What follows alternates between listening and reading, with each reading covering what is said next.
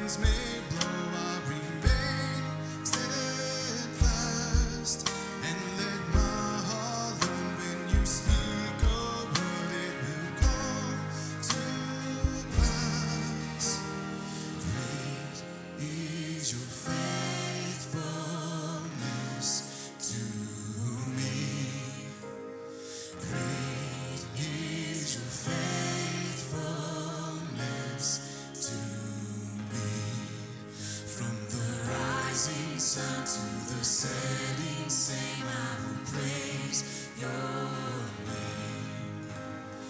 Great is your faithfulness to me.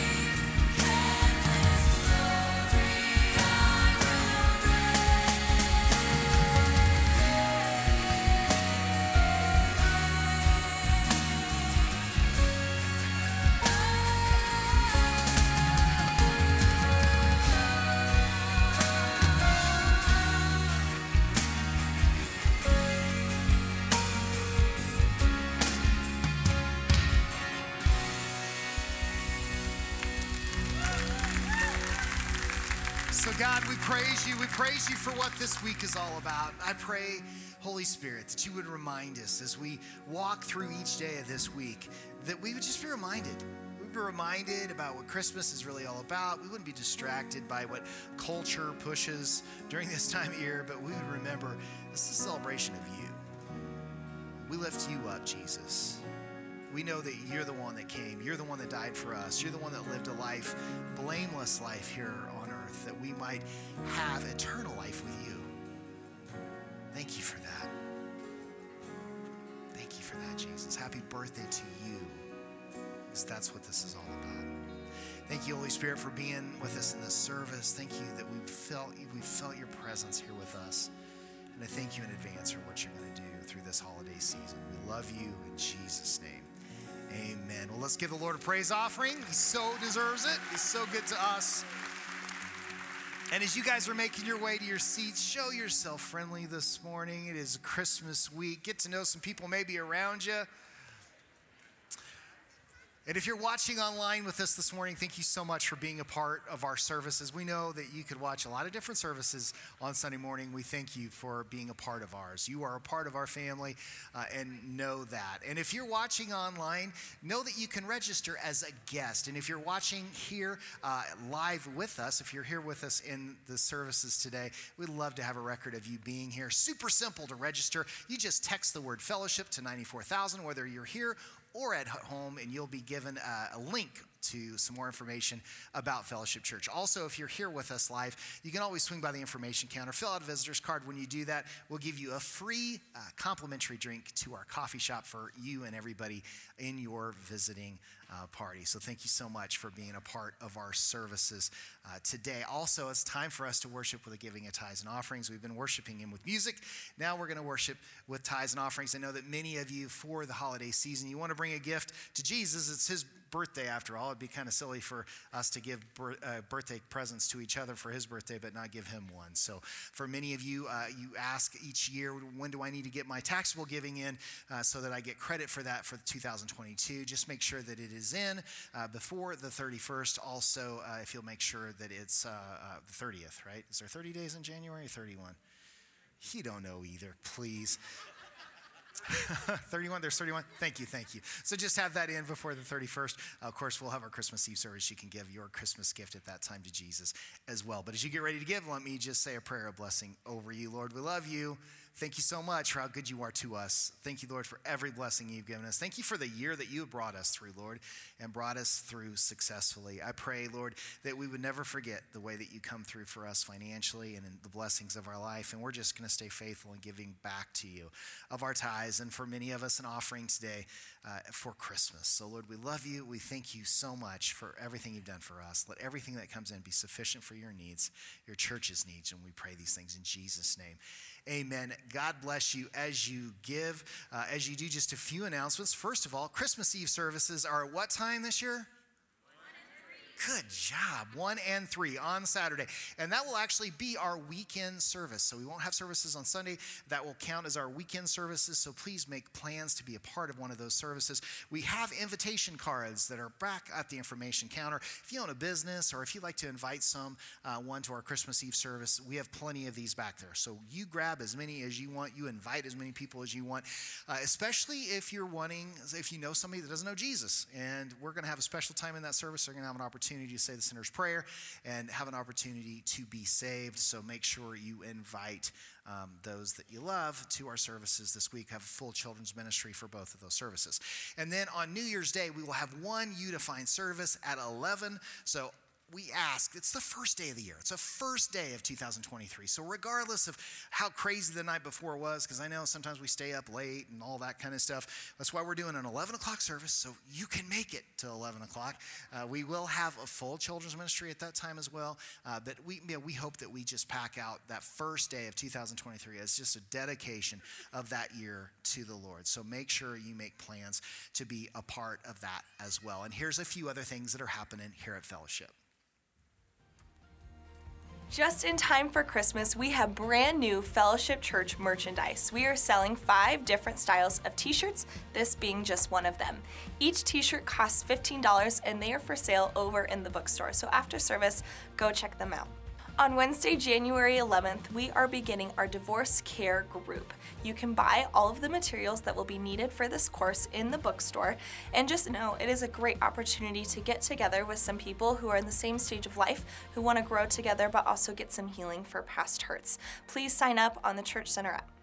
We are so excited to begin a new round of our Rooted group on Sunday, January twenty-second during the nine o'clock service. This is an opportunity for you to sign up if you would like to get to know some more people here around the church, get connected, and just grow deeper in your relationship with Jesus. You can sign up on the Church Center app. You have plenty of time to do so, and we hope that you consider taking this course because it will change your life. We are in need of some new Blue Team volunteers, and these are the people that are willing to help with our middle school students every single Wednesday night from six o'clock to eight thirty. This is an incredible opportunity to pour into the next generation, whether that's by praying with them or mentoring them or just putting them up on the spider jump or hanging out with them in the sports court. It is such a cool opportunity to get to know our youth and to be there for them because it's a hard season of life. If you're interested, you can sign up on the Church Center app. We'll just do a short interview with you and a background check, and then you're going to be good to go. If this is something that you feel like the Lord is asking you to do, please obey. It will help change students' lives, but it will also change your life as well. For the last month or so, our elementary school students have been preparing a brand new worship Christmas song to perform for you guys, as well as a Christmas-themed memory verse. They have been so excited and working so hard, and we told them that today they would be sneaking in to Big Church and taking over in order to do this performance for you. Here they are, your second through fifth grade students, performing a memory verse, and then after, a brand new Christmas worship song. We hope that you enjoy the cuteness and help us get into the holiday season. Okay, ready, kids church? One, two, three. Isaiah nine six. For a child is born to us, a son is given to us. The government will rest on his shoulders, and he will be called Wonderful Counselor, Mighty God, Everlasting Father, Prince of Peace. Waiting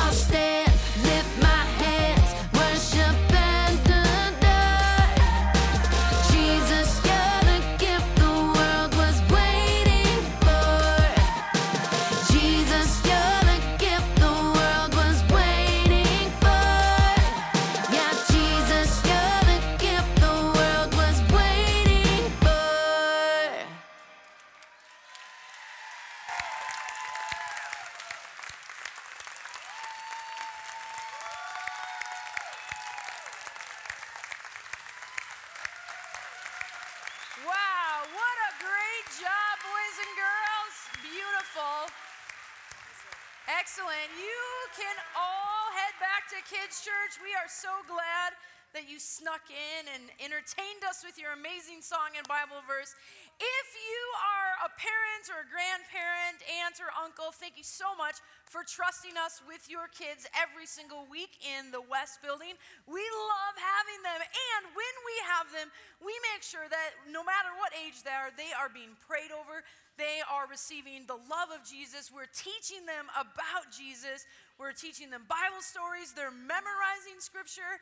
In fact, this group of kids has literally memorized the names of all sixty-six books of the Bible in, in order and can recite them. So these guys are really learning what it means to be Christ followers, and we are so proud of them. Thank you, boys and girls, for coming and singing and sharing with us all that you have. You can kind of see some of the footage of the things that we do in Kids Church on a weekly basis with um, all of our second through fifth graders.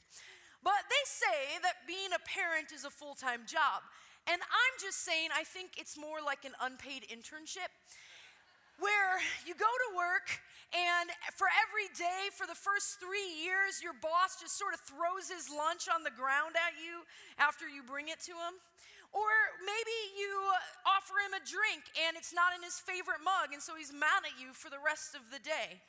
And if I were to be really honest and think about it, if parenting came with a job interview, I think maybe not as many of us would have accepted the position. So they sit down and they interview you and they say, yes, you are, you are an ideal candidate. We'd like to offer you the job of parenthood. And do you have any questions for us?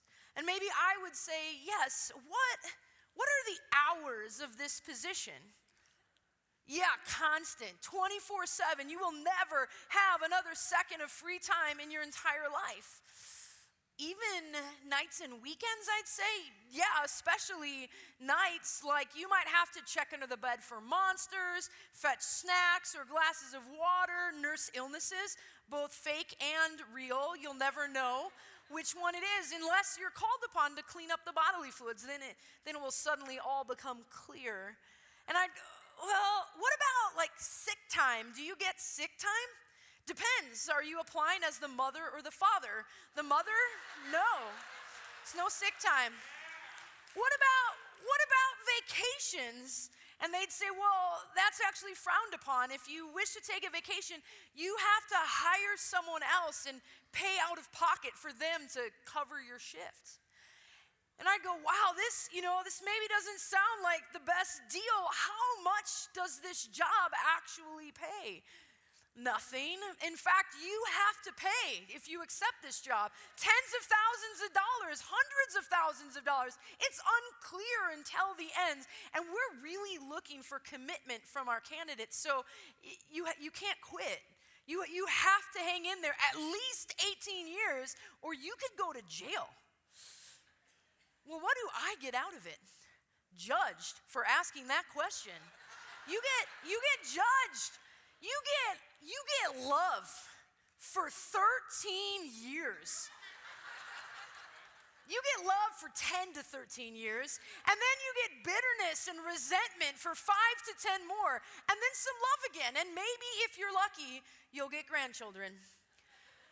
And it's no secret that being a parent is hard, that there's a lot of work, and I don't think anyone is truly prepared to become a parent. I know that I didn't feel that way, but I can only imagine how hard it was for Mary and Joseph as they prepared for the arrival of Jesus on that first Christmas. And this morning, we're going to take a look at the life of that last week right before the very first Christmas. We're going to look at how Jesus arrived and why, why he arrived that way. And we're going to really dig into that. And one question I want to tackle right off the bat is this. How do we know? Of all the babies ever born in human history, how do we know that, that Jesus, the son of Mary and Joseph of Nazareth, was actually the baby, the Savior of the world? That was that baby was God come down from heaven to, to restore a relationship between humanity and God. Like, how do we even know that that's true? Because people have asked, could Jesus have maybe been like a con man? like manipulated. Maybe he knew the scriptures really well, and he wanted to manipulate the masses into following and believing in him as the Messiah. And I think it's worth exploring that question. And so the first thing I would say is if Jesus was a con man, he was really bad at it. Because when he was born, all of humanity, all of the Jewish people were expecting the Messiah to be political, to be wealthy, and to be a king, and to establish his kingdom on the earth. And Jesus did the opposite. He, he intentionally ran away when they tried to make him king. He rejected power and prestige and wealth. He, he had every opportunity, but he didn't take it. So if that was his goal, he came as a Messiah who ultimately would offer his life. So he was like the worst con man ever, if he was. But if he was a con man, the conspiracy would had to have been multi-generational, because Jesus had to fulfill prophecies before he was even more than a couple years old. There were certain characteristics in the scriptures that the Messiah, to be the Messiah, had to meet. There were actually three hundred specific things that the Messiah was required to do, and Jesus did all of them, but eight of them were things that he would have no control of over the age of two years old, and yet he fulfilled each one of those eight.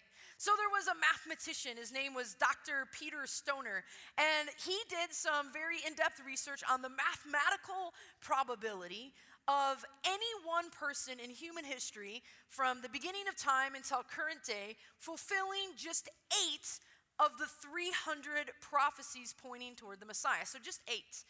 And we find actually, coincidentally, that there are eight prophecies specifically that the Messiah would have had to fulfill that are that are enfolded within the Christmas story. So let's take a look at some of those childhood prophecies that Jesus met. First of all, the Messiah would have to be a descendant of Abraham, and then of Abraham's son Isaac, and then Isaac's son Jacob, and not any of their other sons or children.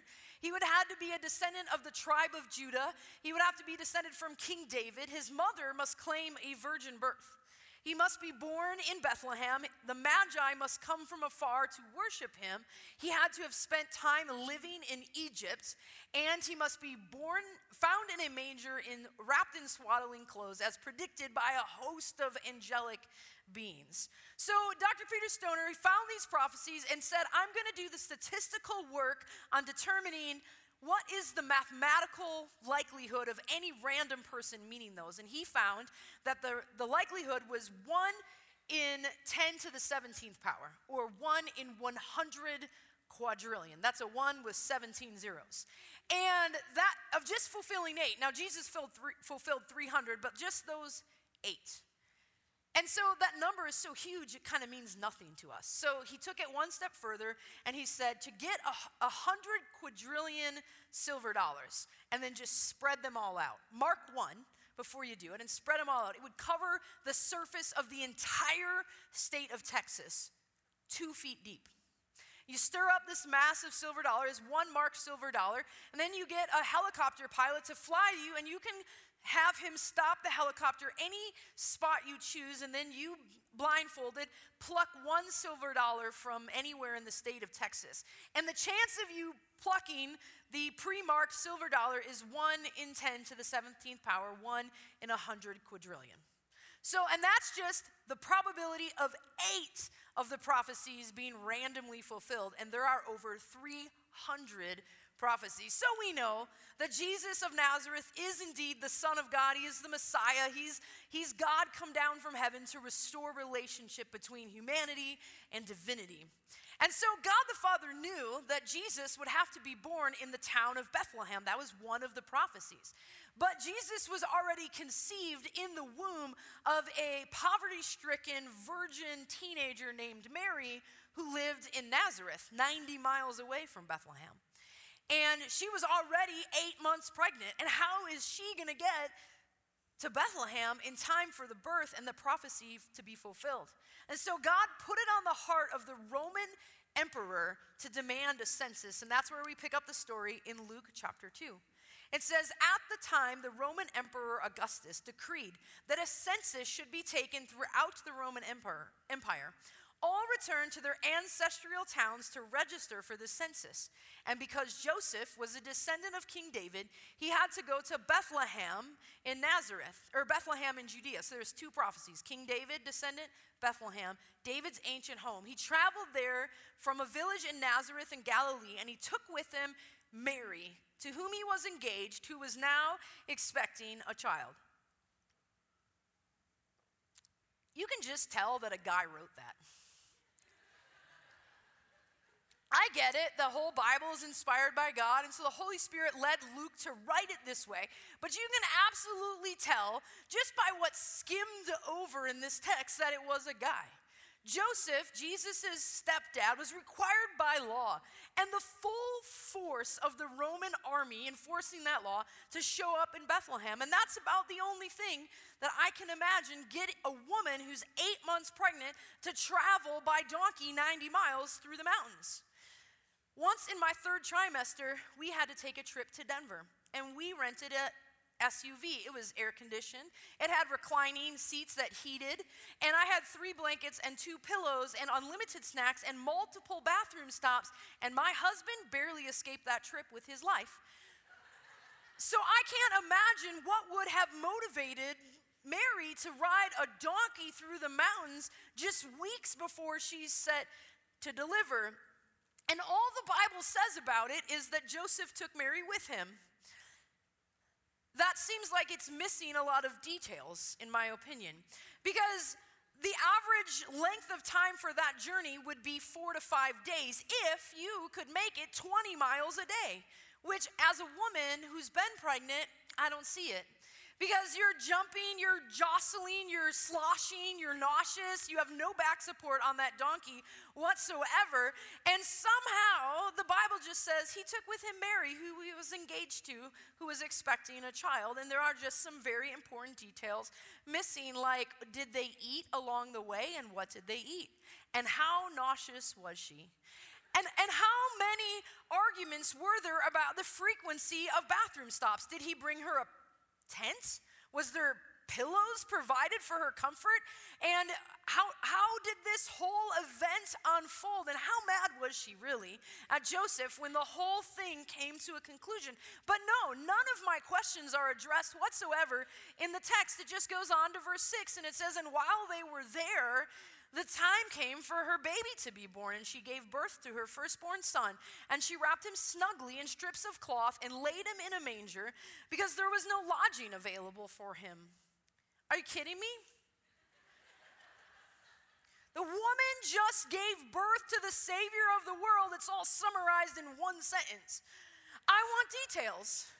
When did her water break?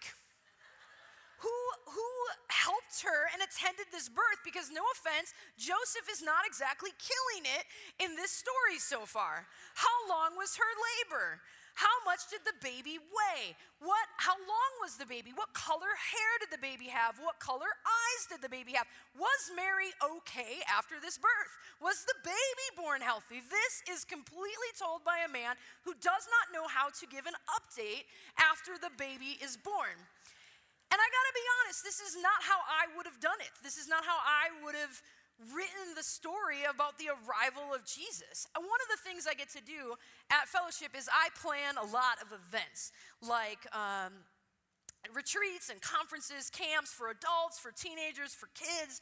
I, I've done a lot of events in the last twenty some years, and it's really fun to organize all the pieces. And if it was my job to organize the arrival of the Son of God, I would have nailed that event.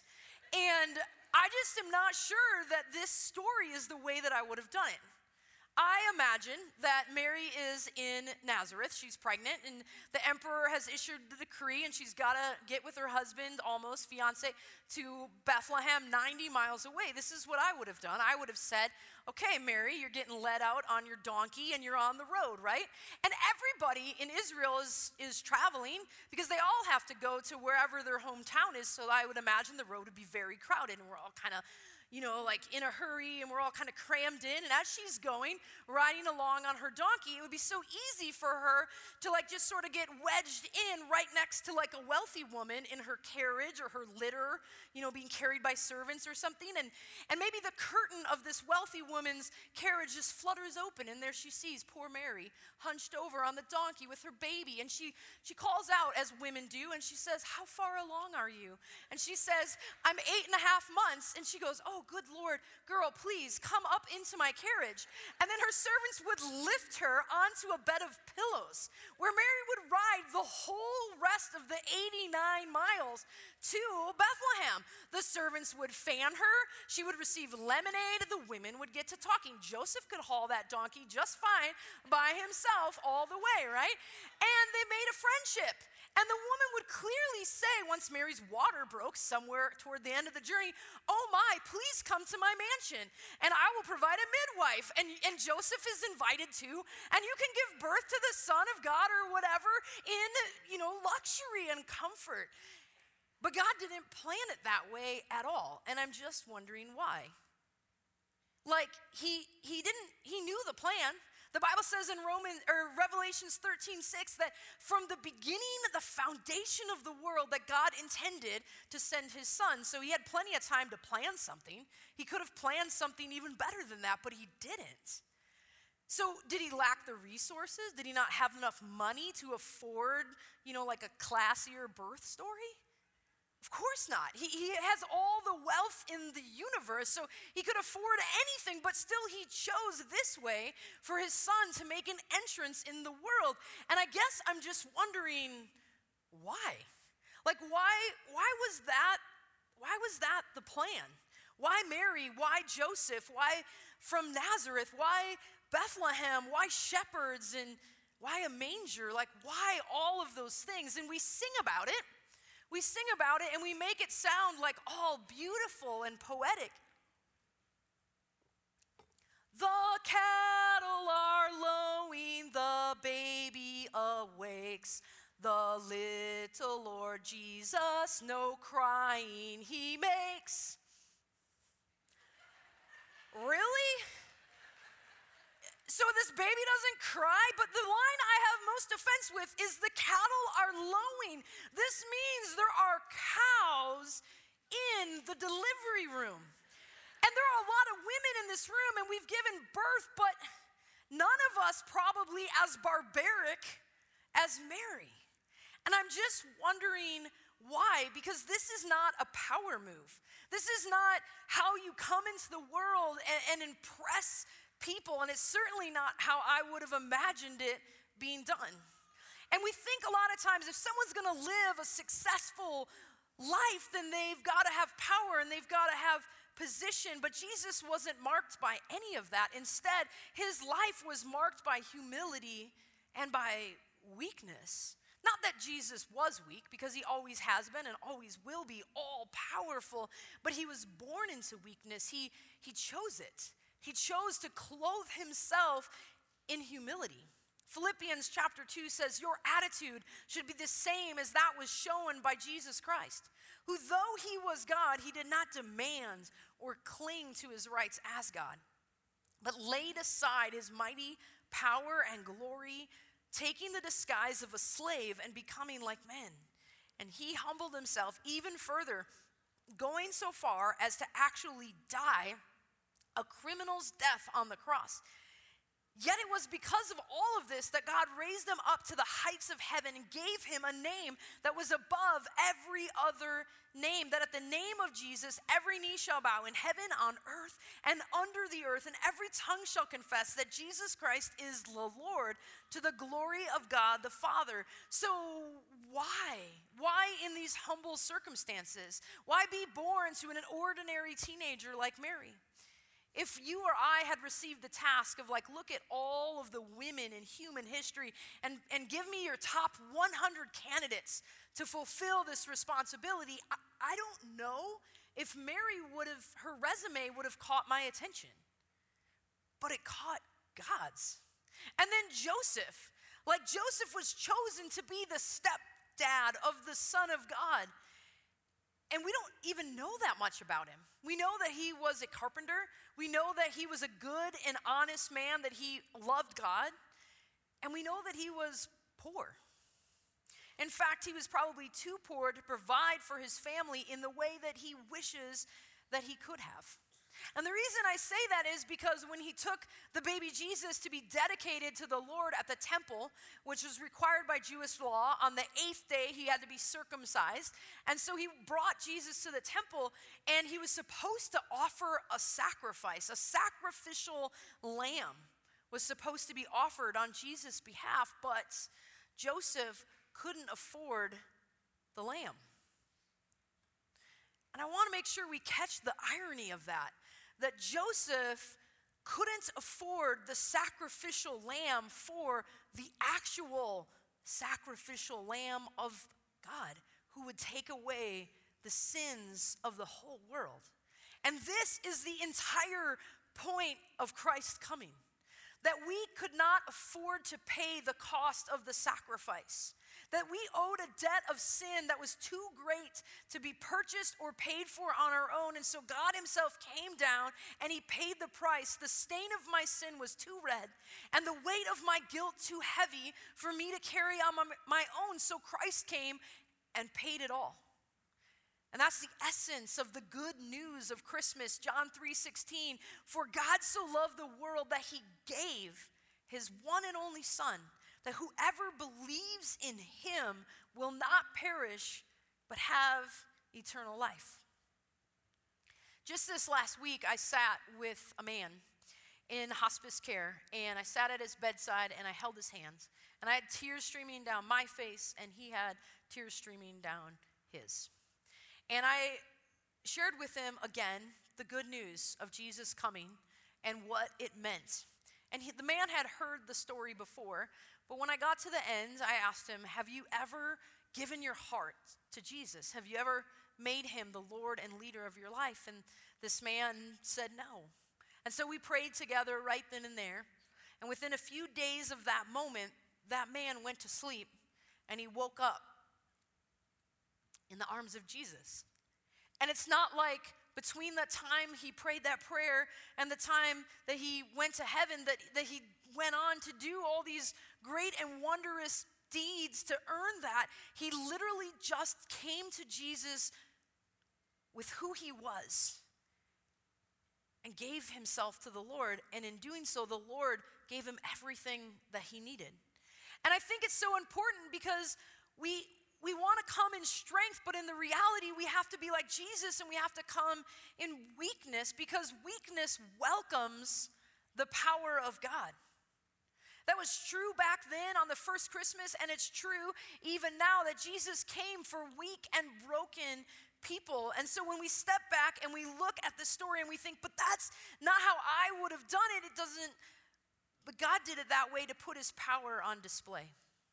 Imagine if Jesus had been born into a royal family. Then when he grew up and accomplished all the things he would have accomplished, people would have said, yes, that's what political power and connections can do. And if Jesus had been born into a wealthy family, then when he accomplished all the things, then people would have looked at that and said, yes, that's what wealth can accomplish. And if Jesus had been born into an educated family, then people would have looked at that and said, yes, that's, that's the doors that education can open for us. But instead, Jesus was born in, into ordinary. And when people saw all that he accomplished, they, they stepped back and they said,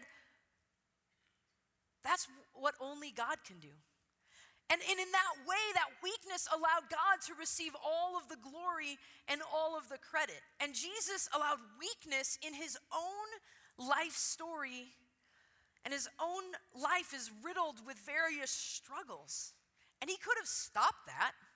He could have made his own birth story classier. He could have made his own upbringing easier, but instead he allowed struggle and, and hardship to be a part of his story. And he allows that in ours as well. He allows that struggle because when we experience weakness, it actually draws us into him.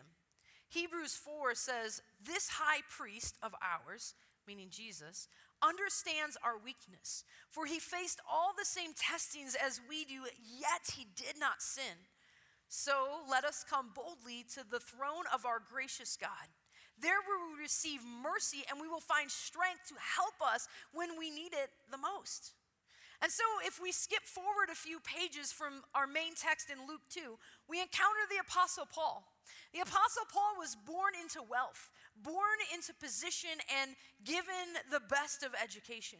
And yet when Paul found Jesus to be the Messiah that they had long been waiting for, he, he left behind position, power, wealth, and education. He forsook them to have Christ and to lay hold of Christ. And we see that Paul's wrestling with this idea of struggle, and he's asking God in prayer, like, remove this struggle from me, take this away. And in Second Corinthians, God answers Paul. He says, but I am with you. That's all you need. My power shows up best in weak people. Another translation, the next verse, it says, for when I am weak in human strength, then I am strong. Truly able, truly powerful, truly drawing from God's strength. And maybe this Christmas you feel like you don't have enough. Like not enough time, enough energy, enough health, maybe not enough strength, enough hope, enough money, but maybe there's something in your life and you just look at it and you're like, I don't have enough. And Jesus shows up in our weakness to be enough. And we become enough when we allow Christ to have access into our hearts. And into our weakness, his presence comes and brings the strength. But we have to accept that, and we have to allow him to be born and make room for that birth in our hearts. Luke two, verse eight, it says, that night there were shepherds staying in the fields nearby, guarding their flocks of sheep. Suddenly, an angel of the Lord appeared among them, and the radiance of God's glory surrounded them, and they were terrified. But the angels reassured them. Don't be afraid, he said.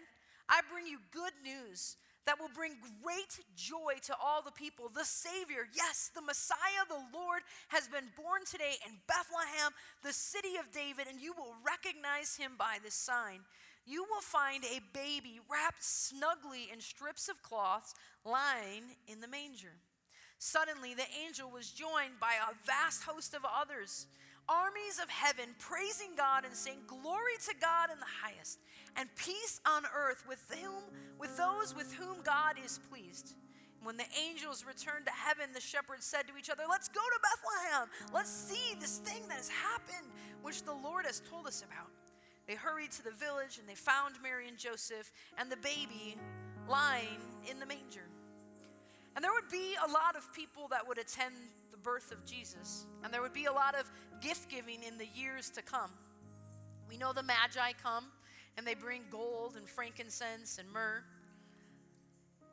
We know the shepherds come, and they show up at the stable, and they bring their presents. But of all the people in the Christmas story, the ones who knew Jesus the best were the angels. They had been attending to Jesus in heaven before he was born for all eternity. They knew him. They knew what he would want. And when they, they brought a gift. And I can think of a lot of gifts that maybe could have or should have been given, like a receiving blanket to replace the hay, or a bassinet to take the place of, of the manger. But they, they didn't bring those things. The angels who knew him best, they brought worship. They sang and they glorified God in the highest. And that was what they thought was the most essential gift when announcing the coming of the Christ. And I know that in the next few days and this week, there's going to be a lot of gift giving and receiving and hustle and stress and crazy, but if we could just take a moment as a church family to do what the angels did and worship him. So if you would, stand to your feet, and we're going to sing this and worship Jesus together. Oh, come, let us adore him. Oh, come.